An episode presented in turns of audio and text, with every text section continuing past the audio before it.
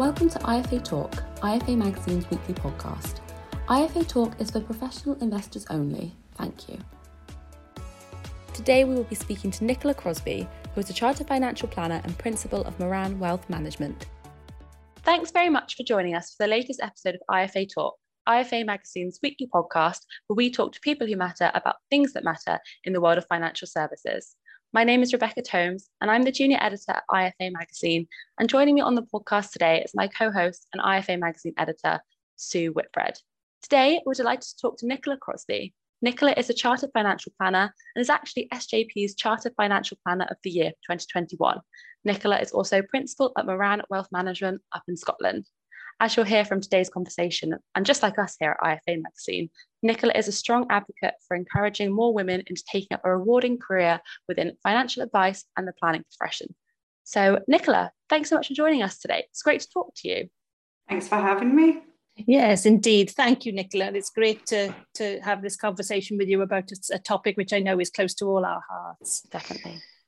Um, I guess before we get started, I guess I should say that really this isn't just for the women listeners out there, is it? This is this really is as equally important for for may for our male listeners and readers of IFA magazine as it is for women, and for for people to hear a woman like yourself and the perspective of what it's like to work your way up and become established as a financial planner. I think it'll be a really great experience to just tune in and find out a little bit more and trying to encourage more people to do that. So, um, shall we start with the, the, the, the, double burden then, which so many women face when it comes to the world of work in, in most careers and professions? Yeah. Um, it'd be great to get your view on this. I know you're a mum of three and you run your own business and you advise clients, so you're certainly walking the talk. yes, indeed. Um, I think the double burden is something that is prevalent in all professions, though it's not just um, sort of solely linked to financial planning. Yeah. But it's definitely something that can cause a conflict for females that were interviewed in the research. Um, and personally, I think it, it's a challenging career, which can be super flexible but you've also got to want to work at different times and try and juggle everything. Um, but what I found, in my research was done pre COVID, so it would be interesting to see how this had been impacted by COVID, whether it had worsened or whether having more males working from home had helped the double burden. Mm. But it was a general societal thing, I think, came out that the role predominantly still fell to a female to do more of the work at home as well. So quite a lot of the people that I interviewed felt there was always that double tie where they had to be a mother, be a homemaker, maybe have caring obligations up the way as well for parents, so not just yeah. for children, but yeah. even um, the females that were interviewed that didn't have children felt that they did the majority of the work at home and the domestic duties. Um, so what we found as well is this can cause many people not to even start in the career; they just feel it's too much you know, the culture of long hours um, doesn't tend to tie in well with this and the lack of part-time roles. So there was almost this sort of feeling that could they cope with doing the two things or would it just completely take them to burning point? Um, so yeah, me personally, it's it's a challenge. I quite enjoy the role in that I can work it round all my other commitments. But I would still say that yes, I'm probably the organizer at home. I generally drive everything that happens. Um, but I do find that I like the opportunity to pick up a couple of hours at night if I'm doing a school run or have something on with the kids during the day. But I think it was something that people just felt the culture of our industry didn't lend itself very well to. Um, mm. There was almost some comments about when you return to work after having children, you were seen as a lesser person. Yeah. Um, yeah. Personally, I haven't experienced that, but that, that came back with a couple of people. Um, and a couple of females actually said they just decided they couldn't be bothered with balance and everything, so they didn't even pursue having a family. So it was quite an interesting one. Um, I think something that did come out is that also we as females possibly still have that pressure to manage the home life and we feel it's our role. So that that goes further on into some research of what's a male role and what's a female role. So we could almost be bringing some of it on ourselves if if, if we uh-huh. ask for more support, maybe it would become more gender balanced as well. Yeah, really interesting. And obviously, you just mentioned there the the male roles and the female roles. I'm just wondering, how do you feel that gender roles affect the advice profession specifically? Um, when I looked at a lot of research, and there wasn't a lot into financial services specifically, so you were having to draw on other professions like STEM, leadership, you know, all, all the other kind of male dominated roles, and um, possibly there was more research on than financial services. It was quite apparent that you still found certain things fell into what was deemed appropriate for a male and what was deemed appropriate for a female. So it looked at the agentic qualities of a male and aggression, ambitious, you know, all the things that mm. possibly historically have been associated with the financial services industry. When we consider what these communal qualities that we assume females have, like helping people, building hmm. relationships, mm. kindness, empathy. Mm. I don't think these features are seen as something that a financial planner does. Mm. Um, but I think personally that actually is quite an important part of yeah. our role. Yeah, and it is, isn't if, it? Listening yeah. is just so crucial. I think women yeah. are particularly good listeners. I think they are. I think um, I, I, don't want this to be a generalisation against men at all. I think all Indeed. I'm looking, looking to do is try and emphasize to females that it's a role that they may enjoy and they mm-hmm. perhaps mm-hmm. don't understand what forms that role. Yeah. And if we could if we could open that discussion up a bit more, then I think we would possibly have more females entering yeah. the industry. Um, because I think those parts of my personality lend themselves well to being a good financial planner. Yeah, yeah, that's really interesting. Um, I guess invisible barriers are there, aren't they? I just wonder uh, what are your views on what they may be in the profession and whether you've actually come across them in your career or through your research. Yeah, I think a major thing um, that still came through was, was the culture or the cultural reputation, um, that it was exclusively male, there was a lot of male networking, um, mm. the tone from the top. Some of the quotes were Do people, does financial services actually want to be gender diversified or are yeah. they just doing it mm. because they feel they have to? Um, sort of the everyday sexism. There were some examples of, you know, mm. if you're going to network events, sometimes people assumed you were the administrator, not the oh, yes. financial planner. Indeed. Mm-hmm. Yeah. So yeah, yeah, I think I have experienced these throughout my 20 years career, but I don't believe I've had a bad experience. I think males mm. have generally been very supportive to me. But I do think it is there, and you have to be quite a mm. strong character to get through that or be very mm. determined and, and and sure that this is the right thing for you because I don't think it's for the faint hearted. Yeah. Which potentially is where we are sort of cutting out quite a big proportion of the society who are maybe quieter, more introverted, you know, who equally could be brilliant financial planners. Mm. So, I, yeah, culture came back that it was improving, but it still wasn't quite where it should be. And I yeah. think the things we're doing are helping, but not at any great speed. Because um, the research, when I took the statistics, I think it was 14.8% of regulated advisors, sorry, 14.2% of regulated advisors were female. And that was from mm-hmm. statistics in 2018. Mm. So I couldn't actually find a statistic, Gosh. an up to date one, but somebody's recently sent me one. There's been some research done. I think it was the Financial Times and that's come back at 18%. So there hasn't been a massive improvement. No. We're um, still in the in the vast minority there of people, even if there were 20%, wasn't it? Definitely. Yeah, it's not it's not sort of going at any great speed. Um, some of the mm. obviously the training academies have seen about 30% of females coming through. Mm-hmm. Um, my concern, and it was it was something that I did explore in my research um, when I did my masters back in 2019 was how do we retain people when they do have children or they do come across yeah. life events like even divorce, caring for parents. You know, it doesn't have to yeah. just be about children. Mm. How do you retain them and support them through those life yeah. events to keep them in the industry? So it's all well that younger people are coming through, but will they stay when they possibly want to work part time or work less hours? Or how can we how can we work through that period? I think is what I would be interested in seeing long term if that helps the mm. figures improve. Yeah. So obviously we're unfortunately not seeing that female representation then as much as we want, I guess. But do you think that if we had more female networks and mentors and role models, that would actually have quite a big impact? And if, it, if so, how do you think that would really change the industry? I th- yeah, I, I think when I was younger, I found, and this is a personal experience, it isn't obviously to everyone, but I find sometimes other females were quite challenging to work alongside. There was quite a lot of negativity. Um, I think possibly that was the culture of being pitted against one another, you know. Yeah.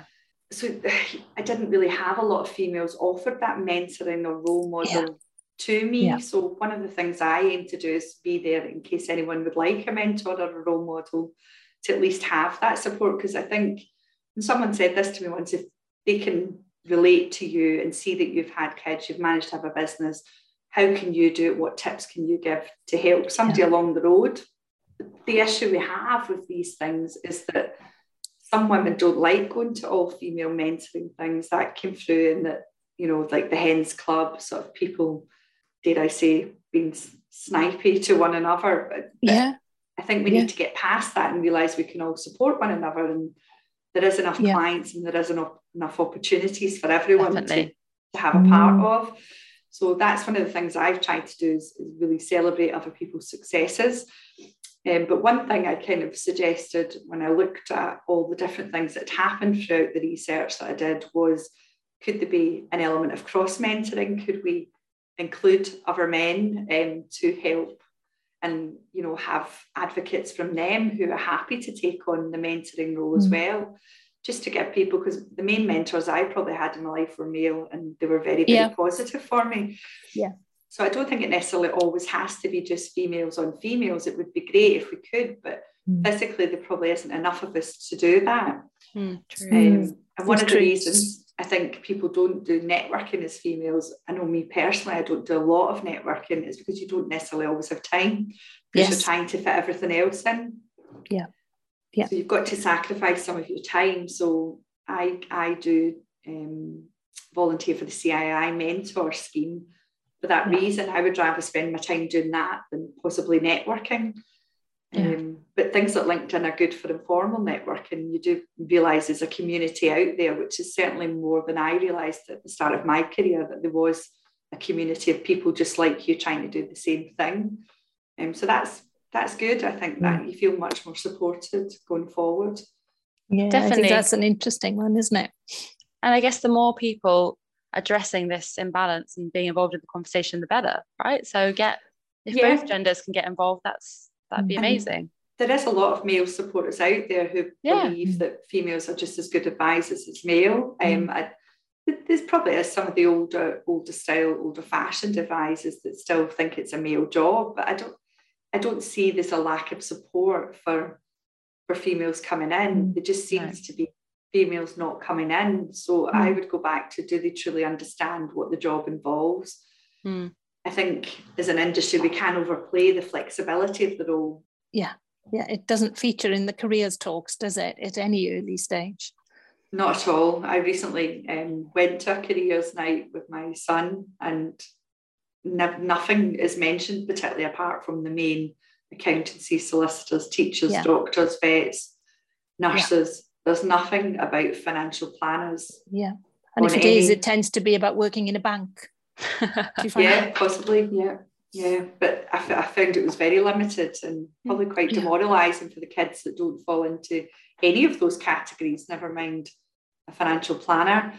Um, but I know at the start of my career, when I said I was a financial advisor, I called myself then to someone, a, a, a kind of acquaintance's father. It was shot down in flames because the reputation was so bad that we apparently steal money off people, we're corrupt, for and that really um, demoralized me at quite a young yeah. age. I, I, didn't have the right answer to say then because I didn't have the confidence to say actually what we did. Yeah. But now I've always thought about that incident, but I would never let that happen to me again. I would have an answer for something like that and I would, would stop that conversation straight away.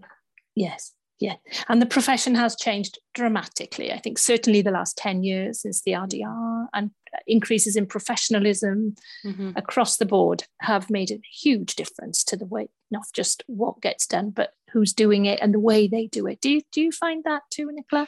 Definitely, it's dramatically different. And yeah, I still think these a sales culture with certain people or mm. certain things. But mm. I think the products now are more irrelevant and people realise it's about helping people and getting the solution to it. You know, the tax wrap is a tax wrap or wherever you go, isn't it? But it how, is, how yeah. you utilize that for a for a client certainly makes their life difference. So yeah, it is. This, this sort of life-centered people approach, goals-based planning, becoming much more mainstream now, isn't it?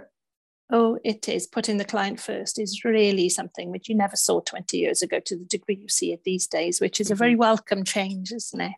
It is definitely. And I think the professionalism should hopefully have some um, influence in making it a more viable career for females because I think yes. when they quite like that, I personally quite liked getting the professional qualifications. It's that external validation maybe yes. helps the imposter syndrome a little bit. You yes, feel, it does. You feel like you, have, know, yeah, you've, you've, got that validation that you're qualified to give advice. Yeah. Um, so for me, yeah, that that had a real impact on my confidence is, is becoming more qualified. So would you encourage more and more people, people whether they're women or men, to Everyone, increase their qualifications and go yeah. up to level? Because you're chartered, so you've got level six. Yeah, isn't, still is isn't the requirement and, I've got and, um, fellowship as well now. So yeah. I, uh-huh. I, think it's I think it's a lifelong path, and I think mm. unfortunately I think people are trying to get to chartered just to get to chartered, but it yeah. should be a should be a road no. to continued development. Of course, mm. yeah, yeah. No, very good, very good point. But I personally um, think it should be minimum standard, and and I yeah. speak to sort of younger advice and say just keep going because if you keep going, you get there quicker. Strangely, whereas if you stop and you start, yeah. it's so much harder to start. Definitely. Knowledge has allowed you to deal with complex cases, which are far more interesting, and your yeah. job is more varied because of it. Yes, and the confidence issues too. So where yeah. you're technically equipped with all the information that you need, which all helps, doesn't it? No, that's interesting. I also think if you if you have that deeper complex knowledge, you can identify more with your client, which solidifies the relationship because they think, well, my advisor is telling me lots of things. You know, you don't want not yeah. to tell a client something that someone else then picks up on because it doesn't look good, does it? And it weakens yeah. the client relationship. Yeah, definitely. Well, like like you, I was an advisor myself for 20 years back, or started in the late 1980s when it was a it was a very different world. And the yeah. number of times people would ask me, So, what qualifies you to advise me? And mm. that was before we had any examinations. Yeah. So it was really hard to put any flesh on that. But I just used to say, well, I've got a degree in economics, which had absolutely nothing to do with financial advice whatsoever, but it sounded to them like I did. Yeah, most uh, people but, wouldn't have that to say, would they? No, I know. But just the clients respect that and they seem to want that knowledge that who they're dealing with is a professional so yeah i think one client said to me it's apparent that you know quite a lot about things and yes. anything that you don't know we all don't know everything do we or we Indeed. we maybe don't no, know no. the finer details or we no, have a recollection something's changed mm. you know what where to look and what to do and, and yeah. how to answer a question, don't you? Much easier when you've got that yes. kind of deeper level of knowledge. Yeah. yeah. And regardless whether you're you're male or female, it doesn't matter at all. Just that striving to higher standards and learning more, getting more qualifications can always be a good thing. And using your CPD as as a, a learning tool for you. I always remember someone yeah. said to me as well, don't just do it because you feel you have to pick the things that are going to have the most impact on your yeah. working life. Yeah. And and do that type point. of CPD. Don't just do it to tick a box. And yeah. I've kind of kept that with me throughout my career as mm, well. Good point. You are listening to IFA Talk, IFA Magazine's weekly podcast. Subscribe to us on Spotify and Apple Podcasts to be notified as soon as a new episode becomes available, and follow us on LinkedIn, Twitter, and Instagram at IFA Magazine. Uh, we talked about gender imbalance, didn't we, Nicola? And I wonder, do you, do you see that as a particular feature of money and finance generally? Yes, I think um, I think it's changing, but I think generally when we come out of school, it's almost seen like the money is the, the male role and the female's role isn't the money. But actually, when you dig down, quite often it's the female that's running the household budget, and the male maybe makes the bigger financial decisions. Um, so that that is changing, but educating females on sort of investments, risk, you know, products.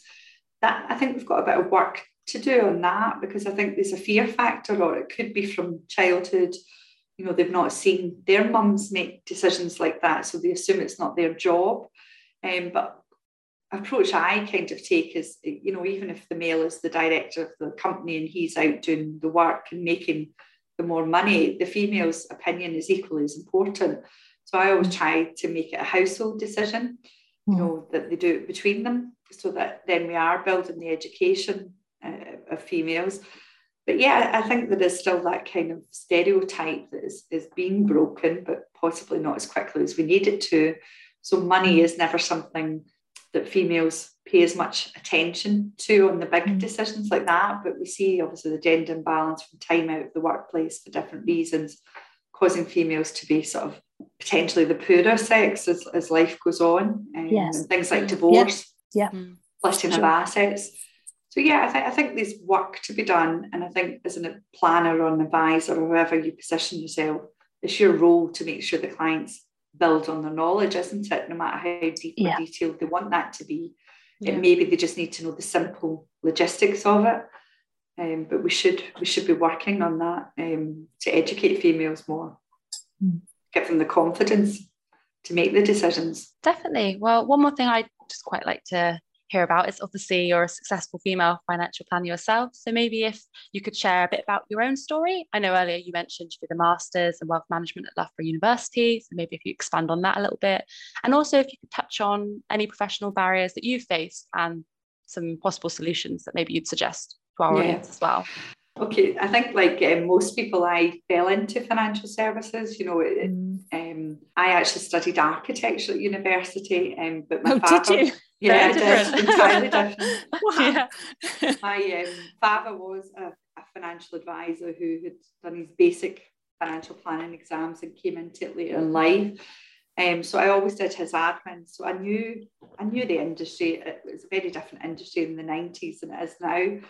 Um, and I came out of university. I was a bit disillusioned with architecture. I, I, I liked it, but I didn't love it and I'm, I'm quite aspirational. I think you should love your job. And I was hoping for something more than what, what I was getting. Um, and then I had a surprise in that I, I fell pregnant and I was only 21.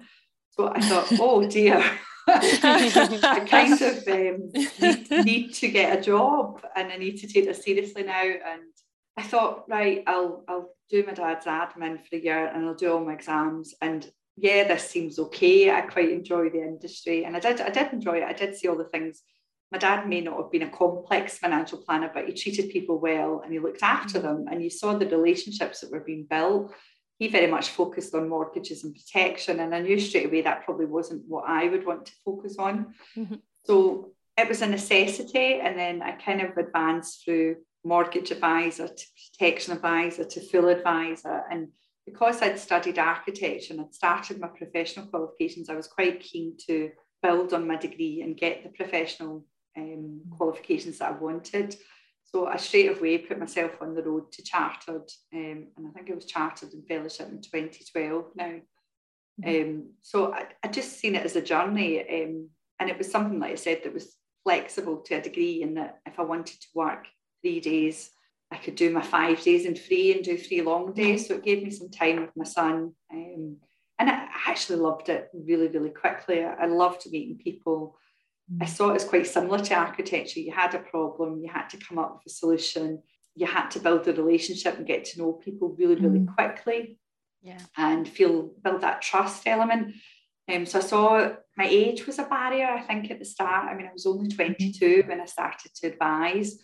Um, I did get that. How can you know what you're doing? Yeah, yeah, yeah. so you just have to prove yourself. You just have to really sort of do what you say you're going to do and, and mm. do it quickly and well. And um, the professional qualifications certainly help because you can see you were passing exams and getting through them. And speaking mm. about your, your own journey, I think builds the trust with clients very quickly as well because you're sharing a little bit about yourself although mm. it's very clear that you have to listen in the meeting rather than talk about yourself. But I think they do, you build a rapport quicker if they understand your your vision and why you're doing things.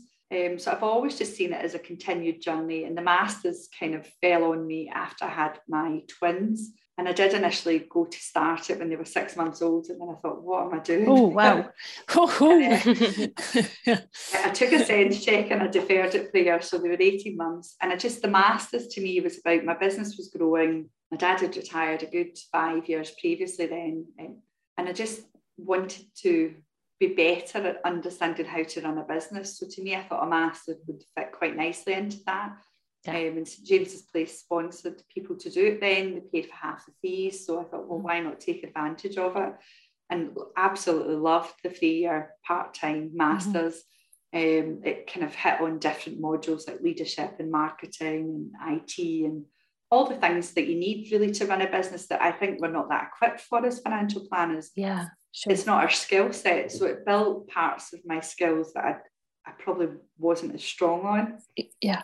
And um, then it came to the dis- dissertation, and the tip was pick something you were interested in. And to be honest, your mind goes blank. Do you think it's such a massive topic? You're interested yeah. in lots of things. Someone said to me, I think, pick something that you have a passion about.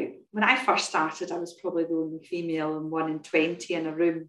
You know, for every 100, there was maybe four women. Mm. And I couldn't really understand it. So I thought, well, that is something I'm passionate about.